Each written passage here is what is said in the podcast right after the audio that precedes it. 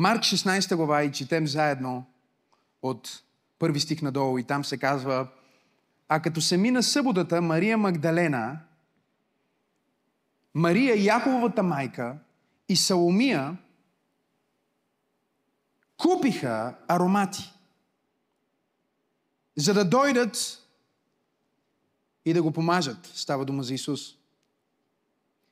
И в първия ден на седмицата, неделя, кажи неделя, дойдоха на гроба много рано, когато изгря слънцето. Много рано, в първия ден от седмицата, който за разлика от конвенционалното мислене, според Библията е неделя, а не понеделник, те отидоха на гроба, за да занесат скъпоценен дар на мъртвия Спасител.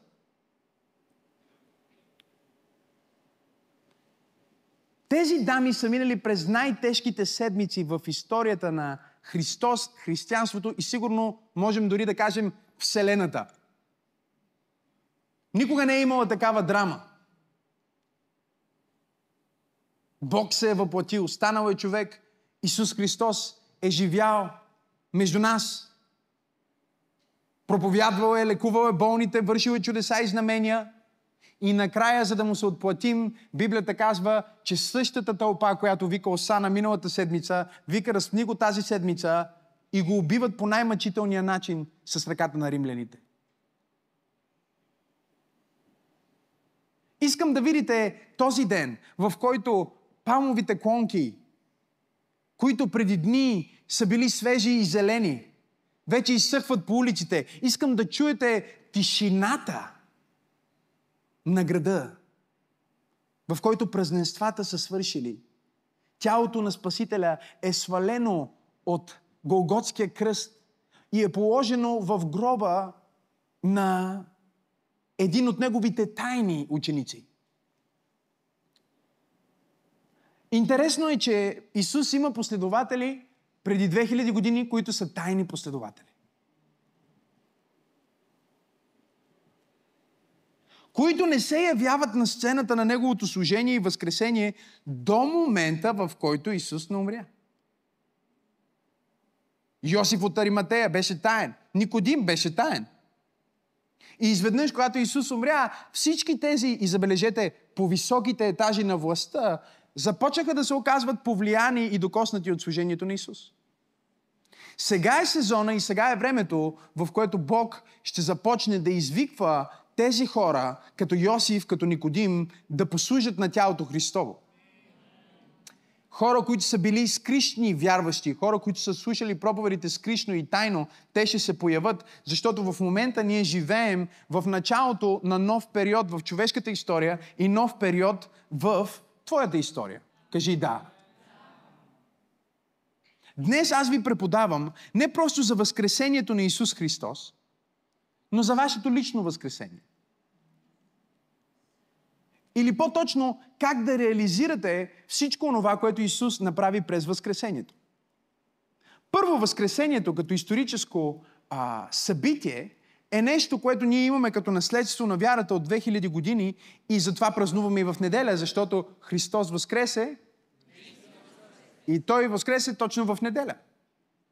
И причината Той да възкръсне в неделя е, че възкресението на Исус Христос не е просто чудо. Преди сега да извадите този отказ от проповедта ми и да кажете, че съм проповядвал, че възкресението не е чудо, чуйте какво ще ви кажа. Възкресението на Исус Христос не може да бъде принизено до чудо. Защото едно чудо има своето начало и има своя край. В най-добрия случай чудото свършва, когато отидеш от другата страна на небето, защото там нямаш нужда от чудо на изцеление. Възкресението на Христос не е просто чудо, защото много други хора възкръснаха в историята. Библията ни разказва още от Стария Завет за това как пророците възкресяваха мъртвите. С силата на Божиите думи възкресяваха мъртвите. Докато седяхме една вечер след седмата служба в Швеция. Исуса Христе. Чуйте ме. 3 дни, 4 града, 7 служби. Някой казва, какъв невероятен живот, гледаме те как пътуваш по света. Дай да се разменим, моля те. Няма да издържиш и половин час. И след поредната служба седнахме в лобито на хотела, в който се бяхме настанили в Упсала. И ставаше късно вечерта, седяхме с едни наши приятели, пастори, които са отворили дома си за социална помощ и гледат няколко бежанци в дома им, деца, които са от сиропиталища, от институции и така нататък. И една жена, която е в дома им, млада жена, била малтретирана, била по институции и накрая е избягала от нейния бивш мъж, който почти е убил. Има невероятен страх от него. Получава съобщение на телефона си от този бивш мъж, който издирва в Швеция, за да й отнеме живота.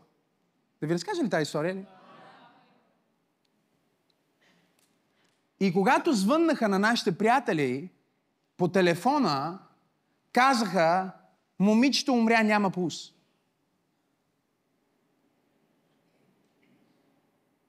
И сега Ана, жената на пастора, която говори по телефона, пуска на спикър и казва, какво казваш? Няма пулс. Да, няма пулс. Тя почва да плаче. Как така няма пулс? Някаква паника атака.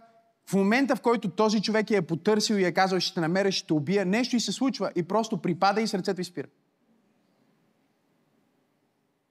И Питър и Ана, нашите приятели, пасторите, реално, може да си представите, те са настойниците на това момиче, те са в друг град с нас, защото им проповядваме. Те бяха в шок. Ана казва, тръгвам сега веднага. Как? Това не може да се случи.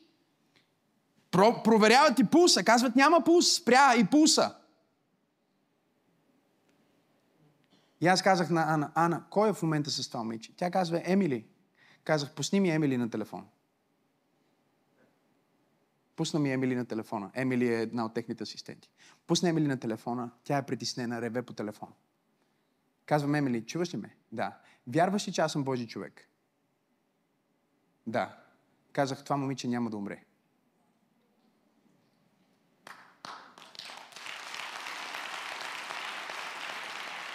Тя казва, няма пулс. Викам, слушай ме много добре.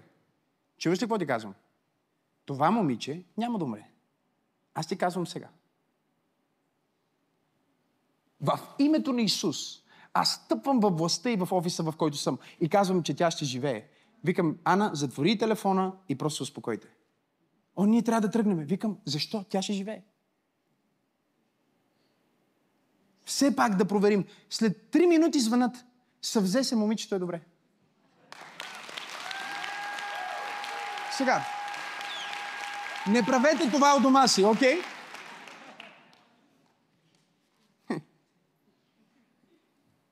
Не правете това у дома си. Защото докато аз стигна до момента, в който казах няма да умре, въпреки че казаха, че няма пулс, аз чух Бог.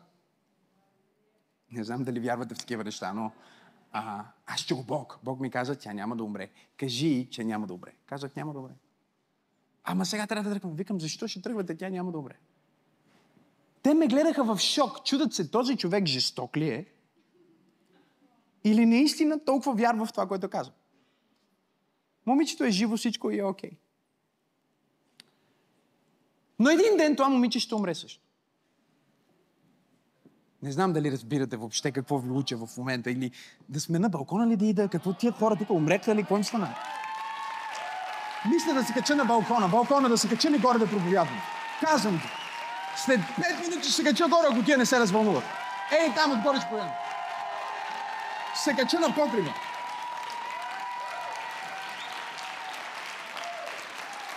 Чуй. Това е пророчество. Когато ти се пророкува, трябва да си развълнуван. За да го приемеш. Не защото аз нямам нужда от твоите аплодисменти, вярвай ми. Но го приемаш, когато се вълнуваш.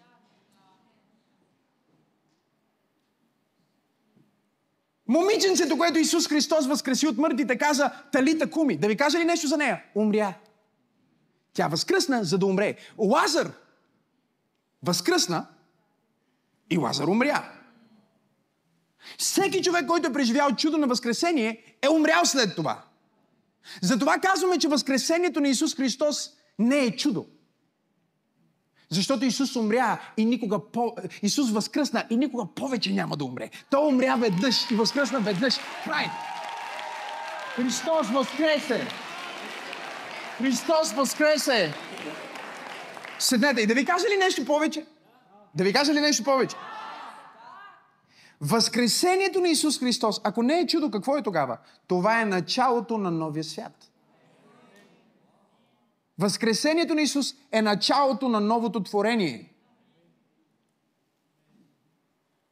Затова апостол Павел каза, ако е някой в Христа, 2 Коринтияни 5 глава, той е ново създание. Старото премина и всичко стана ново. Но проблема ни в момента е, че ние имаме нова вътрешност. Ако си приел Исус Христос, ти си нов отвътре. Какъв си отвътре? Да ти кажа ли какъв си? Или да се го запазиш за мен? Нека ти кажа какъв си отвътре. Отвътре ти си същия като възкръсния ли Исус Христос.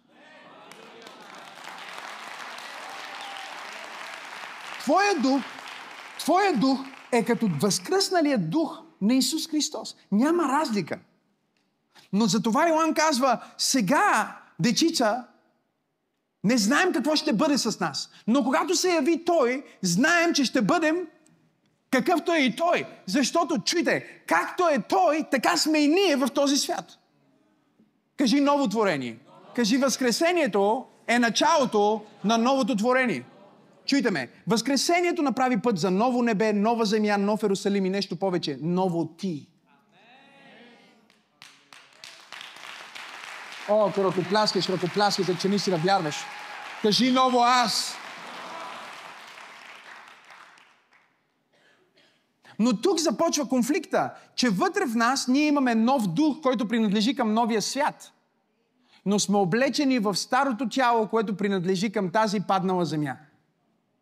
И там започват всичките проблеми на християнина. Затова апостол Павел казва, желая да върша добро, но доброто, което върша, не го върша, а върша злото, което не желая да върша.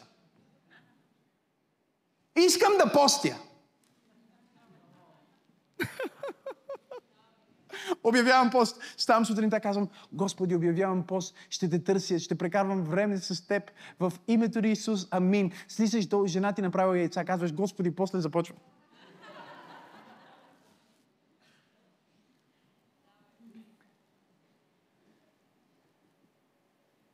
Нов дух, стара материя.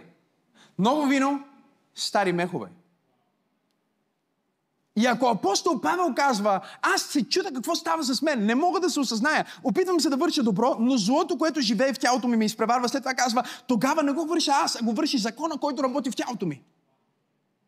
В тялото ми работи закона на смъртта и на греха, който влезна през първия Адам, през първите хора, влезна в цялото човечество и всички се грешиха. Никой няма право да се прослави от Бог, но сега онези, които го приеха, на тях Той даде право да се нарекат Божии деца. И след това казва Йоан 1 глава 12 стих, тези, които са родени не от плътска поход, нито от мъжка поход, а чрез духа на Бога. Погледнете ме, отвън вие сте резултата на мама и тате, отвътре вие сте резултата на Словото и Духа. Съюза на Словото и Духа е това, което ви е родило. Вие не сте обикновени хора, вие принадлежите към небето. Нека ви питам нещо, в момента къде сте? Върбица 12, разбира се, това е прост въпрос. Но според Библията вие сте седнали в небесни места в Христа Исус. И тук идва конфликта, който теолозите описват като тук и има да дойде. Тук и има да дойде. Тук и има да дойде. Исус къде е? Тук. А има ли да дойде? Ще дойде. Тоест има измерение, в което Бог вече е тук. Той вече е в нас. Той е между нас. Но има измерение, в което Библията казва в последния ден при звук на архангел и глас на тромпет, небето ще се отвори като завеса. И ние ще видим славния цар, възседнал на облаците, с безброй ангели и светии. И тогава, чуйте, всяко коляно ще се поклони и всеки език ще изповяда Исус Христос е Господ. Въпросът е следния. Някой ще го изповяда сега доброволно и ще заживее в новото, още докато е в старото. А другия ще го изповяда накрая и няма да влезне в новото. Защото твоя нов дух принадлежи към ново небе. Не това небе. Твоя нов дух принадлежи към нова земя. Не тази земя. Ако се чувстваш като извънземен, това е защото си. Ти си неземен. Ти си небесен. Ти си пратен от Бог. На разпети петък бях в България on air и журналистката ме пита: добре, къде е Бог? Как да намерим Бог? Къде се намира Бог? И аз казах: знаеш ли, от всички същества на планетата Земя, ние хората сме единствените, които гледат нагоре. Затова се наричаме антропос. Оттам идва цялото изследване на антропология. Буквално означава онези, които гледат нагоре. И аз си казах: ние гледаме нагоре, защото де-факто ние идваме отгоре и също ще отидеме нагоре, защото ние сме резултата не просто на материя, ние сме резултата на Божия дух в тялото. О, нека да го проповядвам, както го усещам преди да съм стигнал до проповедта.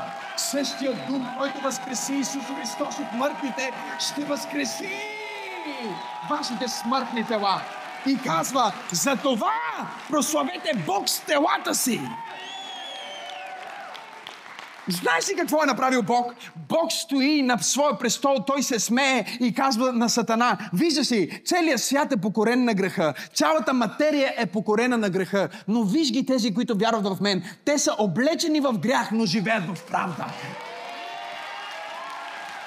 Те са облечени в материя, но живеят в духа. Имам ли човека в Църква Пробуждане, които могат да дадат слава на Бог за новото творение? Чуй ме, в старото творение има депресия, в новото творение няма депресия. Новото творение не може да бъде депресирано. В старото творение ти имаш някакъв етикет, някакви неща, които си правил, някакви неща, които си бил. Спомени, тук ли сте, хора? В новото творение ти нямаш спомени. Знаеш ли какво значи чиста история? Чиста. Чиста. Ама с кой си спал? О, Исусе! Къде си бил? Какво си съгрешил? Какво си взел? Какво си направил? Нищо от това няма значение за новото. Погледнете ме. Казва: затова тези, които са в Христос, те са ново творение. Старото премина и всичко стана ново. Всичко стана ново. Кое стана ново? Сега, единственият ни проблем тук е, че ние все още... О, Боже мой! Искам да слушам тази проповед, искам да седна и да я слушам. Толкова добре става. Проблема ни е, че ние все още живеем в петък и събота.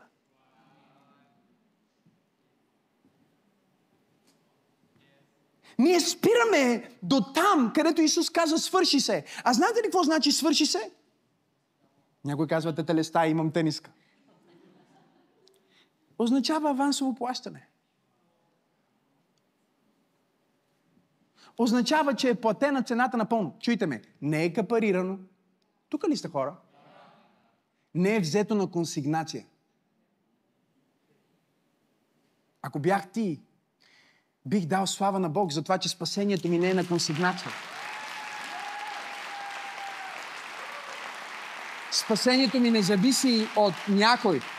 Дори много проповедници проповядваме тази илюстрация, в която казваме: хей, дявола Бог плати и ни откупи, но хората грешно проповядват, че Бог плати на дявола. Бог нищо няма нужда да плаща на дявола, защото той няма дълг към дявола. Тогава пред кой ни откупи? Пред себе си. За да бъде оправдано Божието справедливо изискване, че трябва да бъде пролята невинна кръв, за да има някой вечен живот. Бог каза: тези не могат да платят цената, тези не знаят как да платят цената, затова аз ще се превърна в човек и ще платя цената на Бог от лицето на човек. Не чухте какво ви казах. Не е на консигнация, а е напълно платено. Кажи: напълно платено. Разбирате ли? Авансово плащане. 100% е платено. Но проблема е, че много често ние имаме неща, за които Исус е платил за нас, но ние не отиваме да си ги вземем. Кажи, влез в новото. Влез в новото. И така тези жени са единствените ученици на Исус Христос, които, когато нищо не се е получило, вижте с първи стих, когато Бог ги е разочаровал, когато Бог не им е отговорил на техните очаквания, те въпреки това отиват да му служат. Мария Магдалена, Саломия и другата Мария, те отиват и те не отиват при Бог, за да се оплачат. Боже, защо не изпълни нашето очакване? Ние мислихме, че ти си Месия. Ние даже дарявахме. Лука казва, че те бяха дарители на служението на Исус. Те плащаха сметката на апостолите. Когато четете, че апостолите отидеха в горницата и вечеряха и всичко беше подготвено, някой беше платил сметката. Но ние обичаме да си представяме всичко свръхестествено, нали? То е свръх, ама и естествено. В свръхестествено има две думи. Свръх и естествено. Някой плати, за да се вземе това магаренце, което проповядвахме миналия път. Хората си мислят, че просто така го даде. Не. Това беше предварително платено. Исус прати учениците и каза, идете и го вземете. И ако ви питат, ето я паролата. Не го развързвам за себе си, на Господа трябва.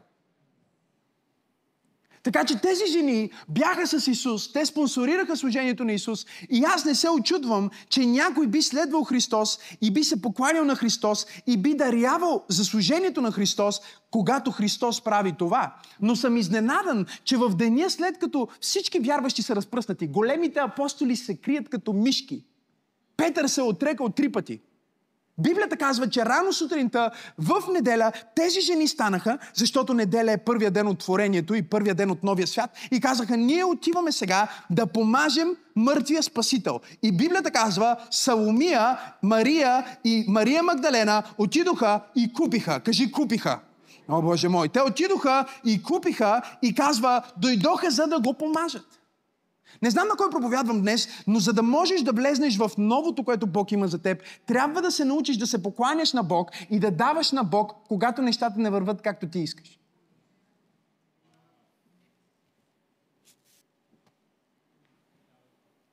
Хората, които живеят в новото творение, са хора, които са давали, когато Исус е служил жив. Които са давали, когато Исус е влизал по Елеонския хълм на Палмова неделя. И същите тези дами, Библията казва, нямаше нито един от учениците, освен Йоанн, който стоеше пред разпънатия, убития Исус Христос на кръста. Само жени.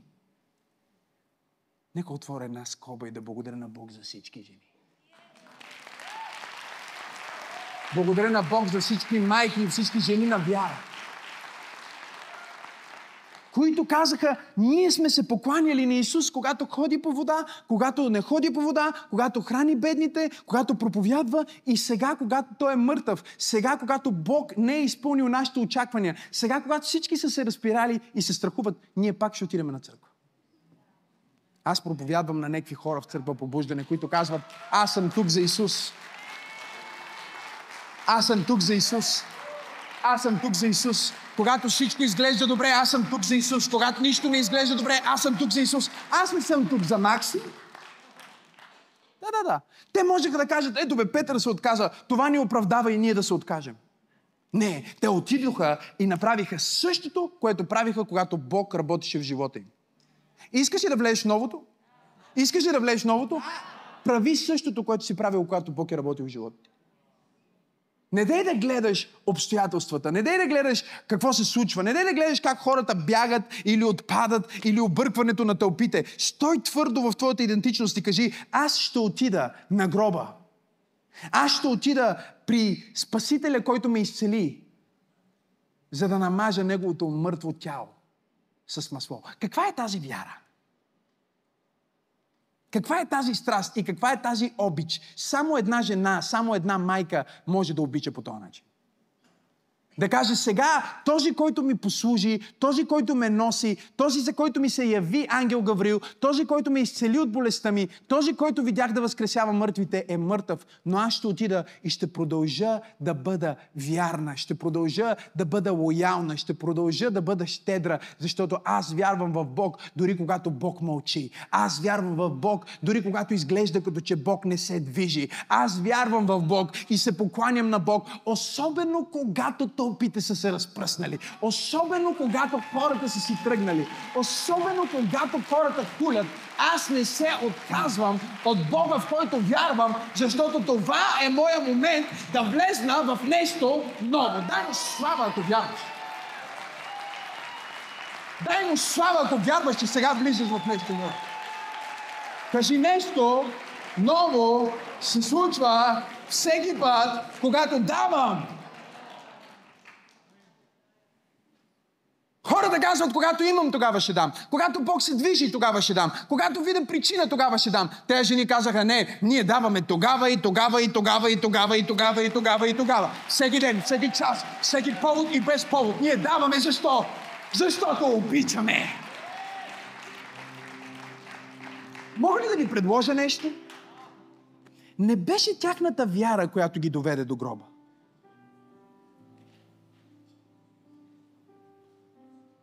Беше тяхната любов. Опасно е да имаш вяра без любов.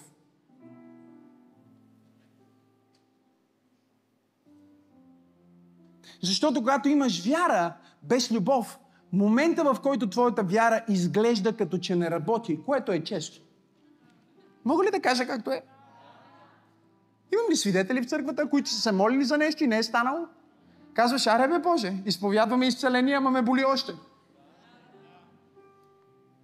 Тамън се оправих и пак ми се върна.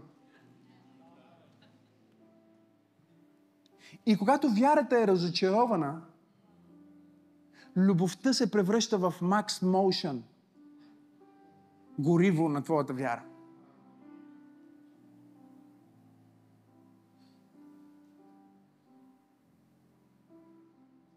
Иска ми се да обичаме Исус. Иска ми се да заобичаме Исус толкова много, че да следваме Исус просто защото е Исус.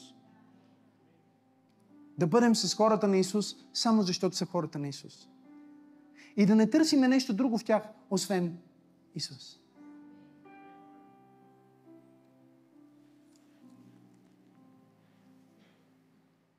Те идват за да донесат дар и типично по женския начин те първо са напазарували и после мислят колко хора ще дойдат. Да. Като пастор Теди наскоро. Казвам, ще имаме гости. Супер. Тя сготви, седно ще идват 100 човека.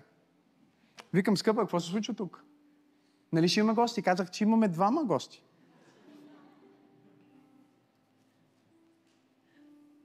Нека има. Нека има. Нека има. Нека и. И чуйте, по пътя към гроба те започват да си говорят. И вижте какво си говорят. Те върват и си казват, абе, ние хубаво купихме цялото това масло, за да го помажем. Ама пред гроба има огромен камък. Кой ще махне камъка? Ти не можеш да го отвалиш. Аз не мога да го отваля. И трите, ако се съберем заедно и бутаме, пак не можем да го отвалим. Но те тръгнаха към мястото на вяра, преди да си зададат въпроса, какъв е проблема, който ще срещна по пътя. Ако ти отиваш към следващото ниво, ти трябва да се научиш да вярваш и да правиш стъпки, преди да си отговориш на въпроса, как ще стане. Защото само когато ти направиш това, което само ти можеш, Бог ще направи това, което само Той може. Той ще отвали камъка. Аз казах, че Той ще отвали камъка. Аз казах, че Той ще отвали камъка. Кога? Когато се завижиш? Ама Боже, аз ще чакам първо Ти да премахнеш камъка, защото защо да купувам масло, защо да бия път, при положение, че ще се изправя пред един гроб, на който има огромен камък и аз не мога да махна този камък. Бог казва, това е твоята мечта, това е твоята визия, какъвто и да е камъка, който стои между теб и твоето следващо ниво, ти трябва да се запътиш на там, преди да знаеш как този камък ще бъде отвален. И Бог казва, когато ти правиш това, което ти можеш, аз ще направя това, което аз мога. Мога ли ти кажа нещо? Бог не разчита на теб да махнеш камъка. Той ще махне камък. И в много случаи в живота ни е точно както в техния случай, защото те тръгват и върват и Библията казва, че по пътя си говорят, но това, че те осъзнаваха своите ограничения, не им попречи да се задвижат в правилната посока. Много често ние толкова добре знаем какво не можеме, толкова добре знаем какъв ни е проблема и толкова добре знаем какво ще стане, когато стигна до там, че дори не тръгваме на там. Но Бог казва, че когато тръгнеш на там с вяра, когато тръгнеш на там с пълни ръце, когато тръгнеш на там с очакване, ще се окаже, че камъка, който си мислиш, че те дели от Исус, ще бъде премахнат от свръхестественото хваление на ангелско войство. Ще има ангелско войство, което ще захвали Бог с теб, ще захвали Бог за теб и ще премахне камъка от теб. Дай му 10 секунди слава, ако бяхте.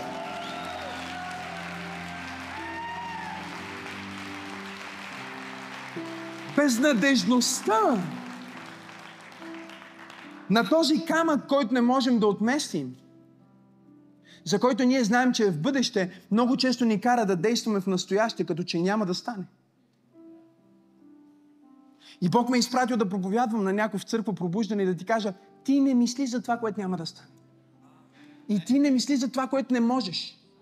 И не мисли за твоите ограничения, не мисли за това откъде идваш, не мисли дали си мъж или жена, не мисли колко имаш и какво нямаш. Мисли само за едно. Какво трябва аз да направя? Защото когато ти направиш това, което Бог ти казва да направиш, Бог ще направи всичко, което ти е обещал, че ще направи и ще направи повече, отколкото мислиш или дори можеш да си представиш. Нека плюя малко от тази страна. Аз казвам, ще направи повече, отколкото мислиш или дори можеш. Нека пробвам от тази страна. Аз казвам, че Бог ще направи повече, отколкото мислиш или дори можеш да си представиш. О, Боже мой! Какво ми казваш, пасторе? Джак Даниелс.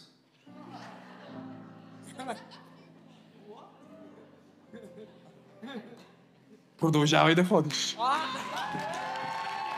Продължавай да ходиш. Аз казах, продължавай да ходиш. Имам ли хора, които казват, аз няма да спра?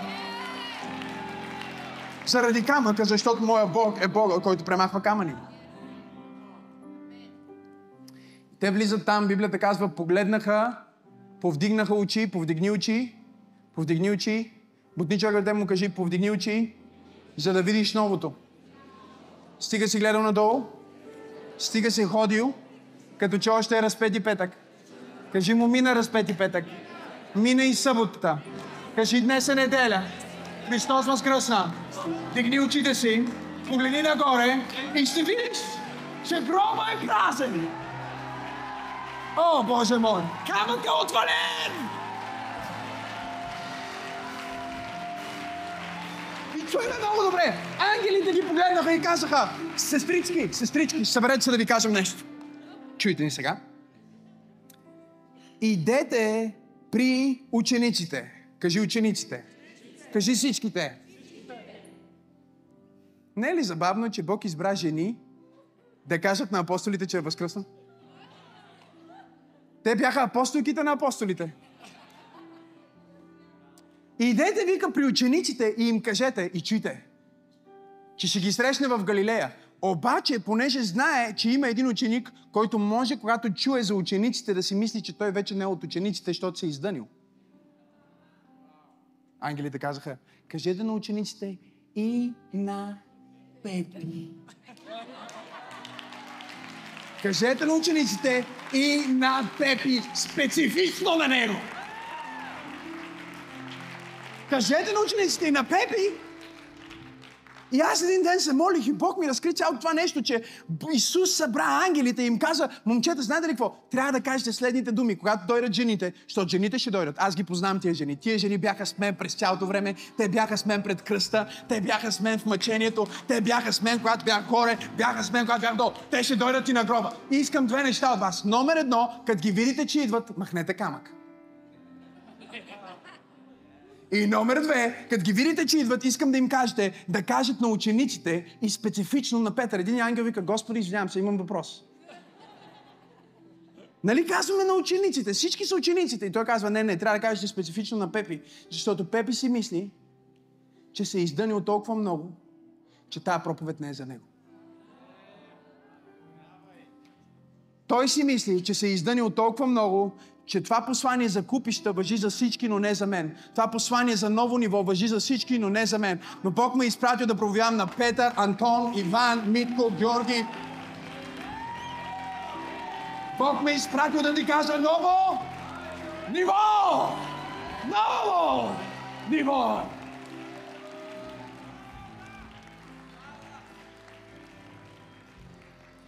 И знаете ли откъде знаем, че евангелията са напълно автентични?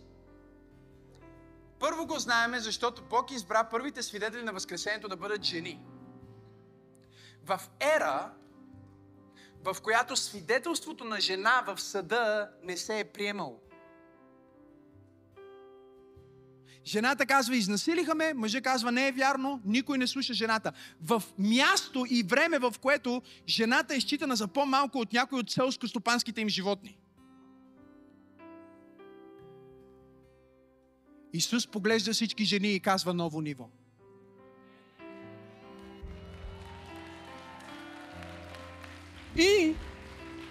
И той им казва: идете и кажете. И ние знаем, че е автентично, защото знаете ли какво казва следващия стих? А те толкова се изплашиха от ангелите, че не казаха на никой. Знаеш, че Библията не е нагласена. Когато хората, които са писали Библията, първо си разказват за своите слабости. И повечето новозаветни теолози вярват, че докато другите жени си тръгнаха, Мария Магдалена, Мария от Мигдал, някои смятат, че тя е онази блудница, остана в градината до гроба. И Библията казва в Евангелието според Йоан, че тя плачеше. И първият човек, на който възкръсналия Исус Христос се яви, не беше патриарха, не беше пастора, не беше апостола, а беше Мария от Мигдал.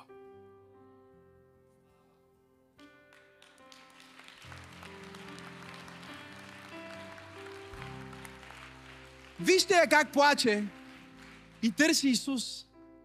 И Библията казва, че Исус и се яви и тя го помисли за градинария. Това е истинска история, не можеш да го измислиш така. И тя отива при градинария и казва: ако вие сте отнели Господа ми от тук, кажете ми къде е да дойда да си го взема. Тя отново не мисли, че не може да го сложи на гърба и да го носи.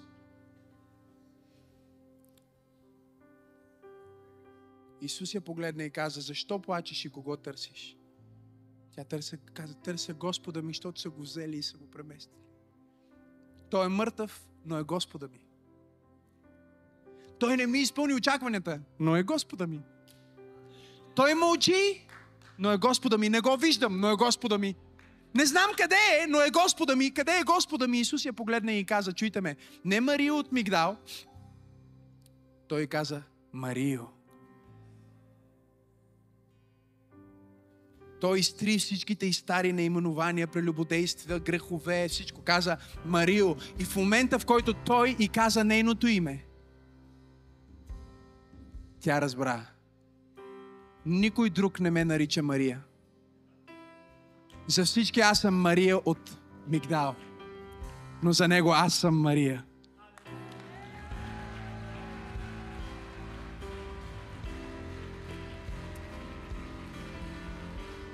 И можете ли да си представите, че тази жена за която Библията ни казва в 9 стих: и като възкръсна рано в първия ден на седмицата, Исус се яви първо, кажи първо, на Мария Магдалена, от която бе изгонил 7 бяса. Най-нечистата от ученичките. Мога ли да проповядвам както е? Всички ученици знаеха, че Исус е гонил демони от нея, защото сигурно в служба, като тази или с повече хора, Исус е отишъл. И 7 бяса в юдейската традиция не говори, че е имала 7 демона в нея. 7 е числото на пълнота. Тоест тази жена е била напълно обсебена от дявола. Обсебена, измъчвана, грешна, маргинализирана. Исус казва: аз ще се ява първо на теб.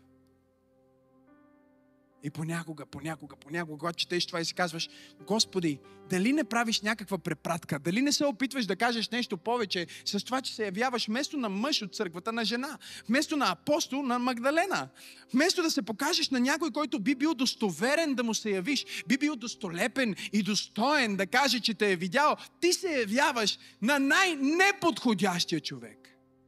Бутни човек, те му кажи: може да си неподходяща. Но ако направиш това, което този проповедник ти проповядва да направиш днес, ти ще се класираш за новото ниво. Ти ще се класираш за новото творение. Ти ще се класираш за новия живот. Боже мой! Нека да ви кажа защо е тя. И ще свърша тази проповед. Чуйте. Първо Бог прави препратка към една друга градина, кажи градина. И една друга жена, кажи жена. Другата жена е имала разговор с змия. И чрез нейния разговор с змията грехът е влезнал в света. Сега Бог отново среща жена и чрез нейния разговор с Спасителя оправданието е влезнало в света. Мога ли да отида по-дълбоко? В първата история от Битие, 3 глава, имаме градина, кажи градина, в която имаме жена, кажи има жена, и също така имаме мъж, кажи мъж. Това е мъж, който не е на място. Той не е там, когато жена му страда. Той не е там, когато жена му е изкушена. Той не е там, когато жена му е на път да падне. Но сега имаме един втори Адам, който е градинария. Той обработва земята. Той подобрява земята. О, рабаба! Да отида ли малко по-далеч? В първата градина, когато се грешиха, Бог каза: нека сложим 2 ангела, които да пазят входа към дървото на живот. В новата градина Бог каза: нека сложим 2 ангела, които да кажат, че Спасителя дойде и създаде нов свят.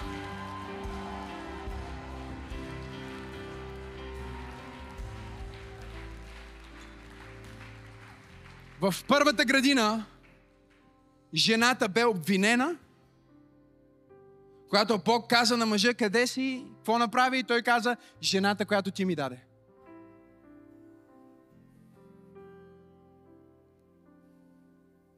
Във втората градина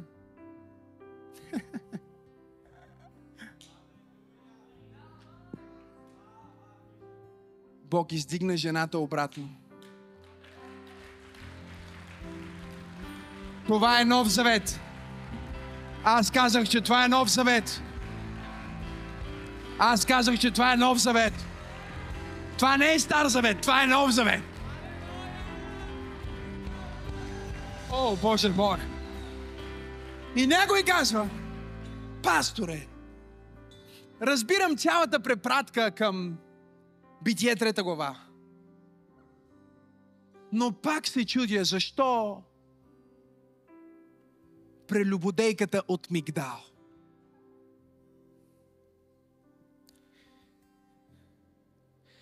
Защото Бог погледна първата жена и след като й каза, че ще бъде подчинена във всичко на мъжа си, защото това е част от проклятието. Мъжа и жената винаги са били помислени от Бог да бъдат равни. Слушайте ме внимателно. Но грехопадението е това, което е създало взаимоотношения в вертикалата, а не в хоризонталата. Мъжа и жената са различни като устройство, отговорност и способност, но не като ниво на съществуване или творение. И двамата са сътворени от Бог по Неговия образ. И сега Бог я подчини заради проклятието. Това е част от проклятието. Бог прокълна мъжа, змията, всичко.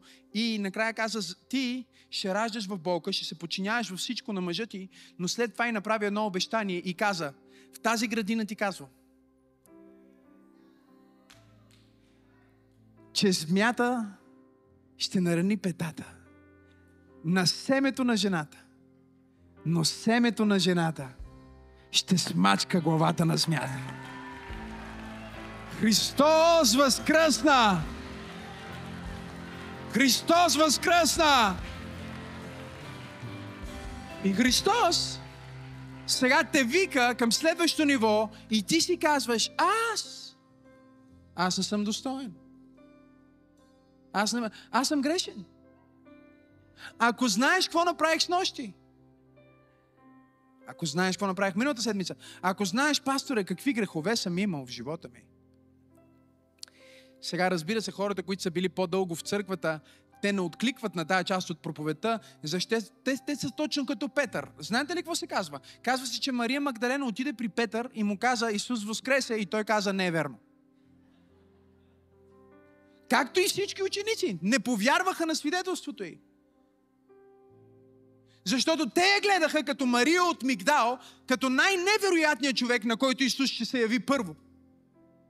И Бог ме е изпратил да проповядвам на някого в църква пробуждане. Може би ти си Мария от Мигдал, може би ти си най-невероятният човек, на който Бог да се яви и който Бог да използва като апостолос апостолум, като апостол на апостолите, лидер на лидерите, носител на смирение и помазание. Бог ме е изпратил да ти кажа, че ако може да използва Мария, може да използва теб. Дай му 10 секунди слава, ако вярваш.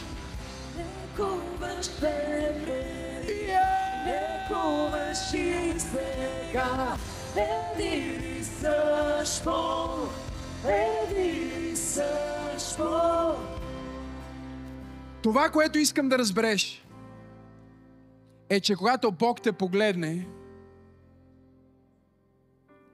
погледни ме много добре, виж ми пророческите ми очички.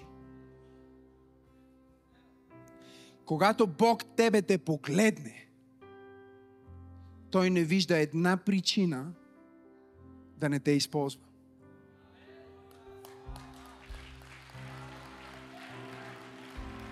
Когато Бог теб те погледне, Той не вижда една причина да не те обича.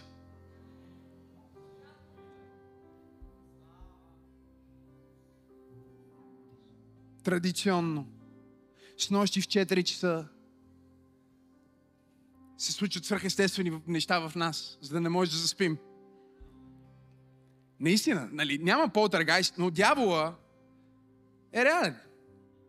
Представете си, ние сме легнали на 3-ти етаж, по едно време в 4 часа точно спим сладко. Преди това станахме по друг повод, ще ви разкажа и за това. Изведнъж се чува бам-бам-бам!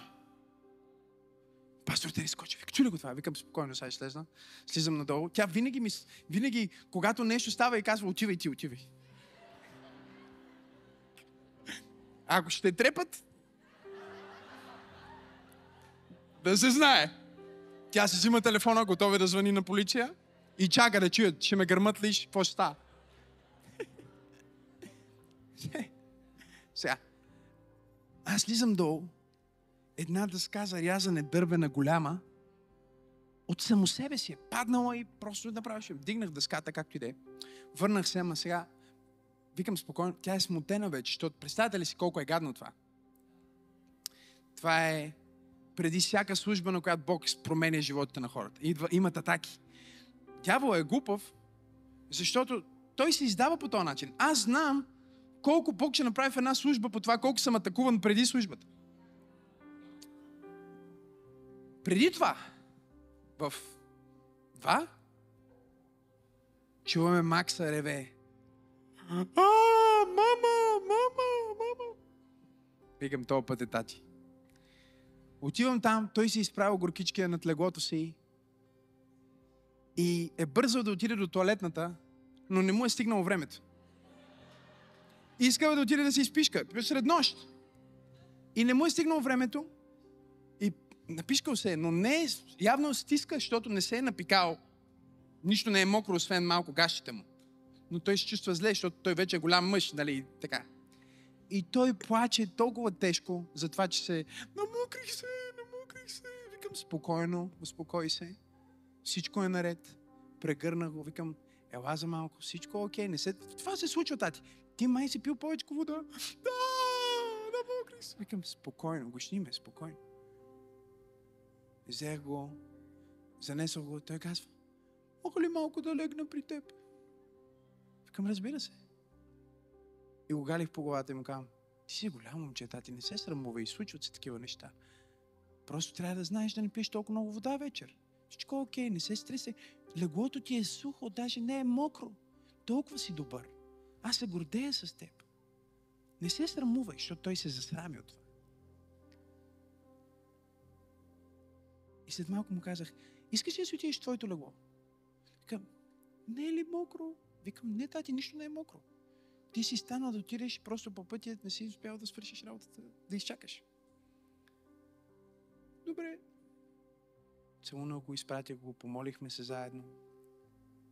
И си легнах в леглото. И Бог ми проговори толкова ясно. И каза, ако ти обичаш твоя син толкова много, не се срамуваш от грешката му. Прегрещаш го дори когато той се е намокрил. И не му казваш, вижте какво направи, бе, как можа, а го галиш по главата и го утвърждаваш. Бог ми казва, знаеш ли как аз теб те галя и те утвърждавам? Знаеш ли колко те обичаш? Ако ти като човек можеш да обичаш друг човек толкова много и дори да направи нещо, което е глупаво или срамно, вижте, срамно, ти го прегръщаш и го галиш и го утвърждаваш. И не му влагаш срам, отхвърля му, казваш, ти си супер, ще се справиш, тати, няма проблем. Просто другия път няма да пиеш толкова много вода. И се молиш и го взимаш толкова близо до себе си. Бог ми каза, ето за това направих хората да се възпроизвеждат. Затова направих човешкия род да има деца. За да може в малко да разбере колко много аз ги обичам. Обичайки децата си, прегръщайки ги дори когато са направили най-голямата беля, утвърждавайки ги дори когато са засрамени. Бог казва, така ще разбереш поне една частица от това колко те обичам. Колко те обича Бог. Колко те обича твоя татко. Толкова съм щастлив, че слушате посланията, които споделяме в този YouTube канал. Можете да ни подкрепите, като коментирате, като споделяте и разбира се, като давате ресурси на линка в описанието. Вашите дарения ни помагат да достигнем до повече хора, точно като вас, с вдъхновяващото послание на вяра и любов, което носим. Абонирайте се и ще се видим в следващото послание.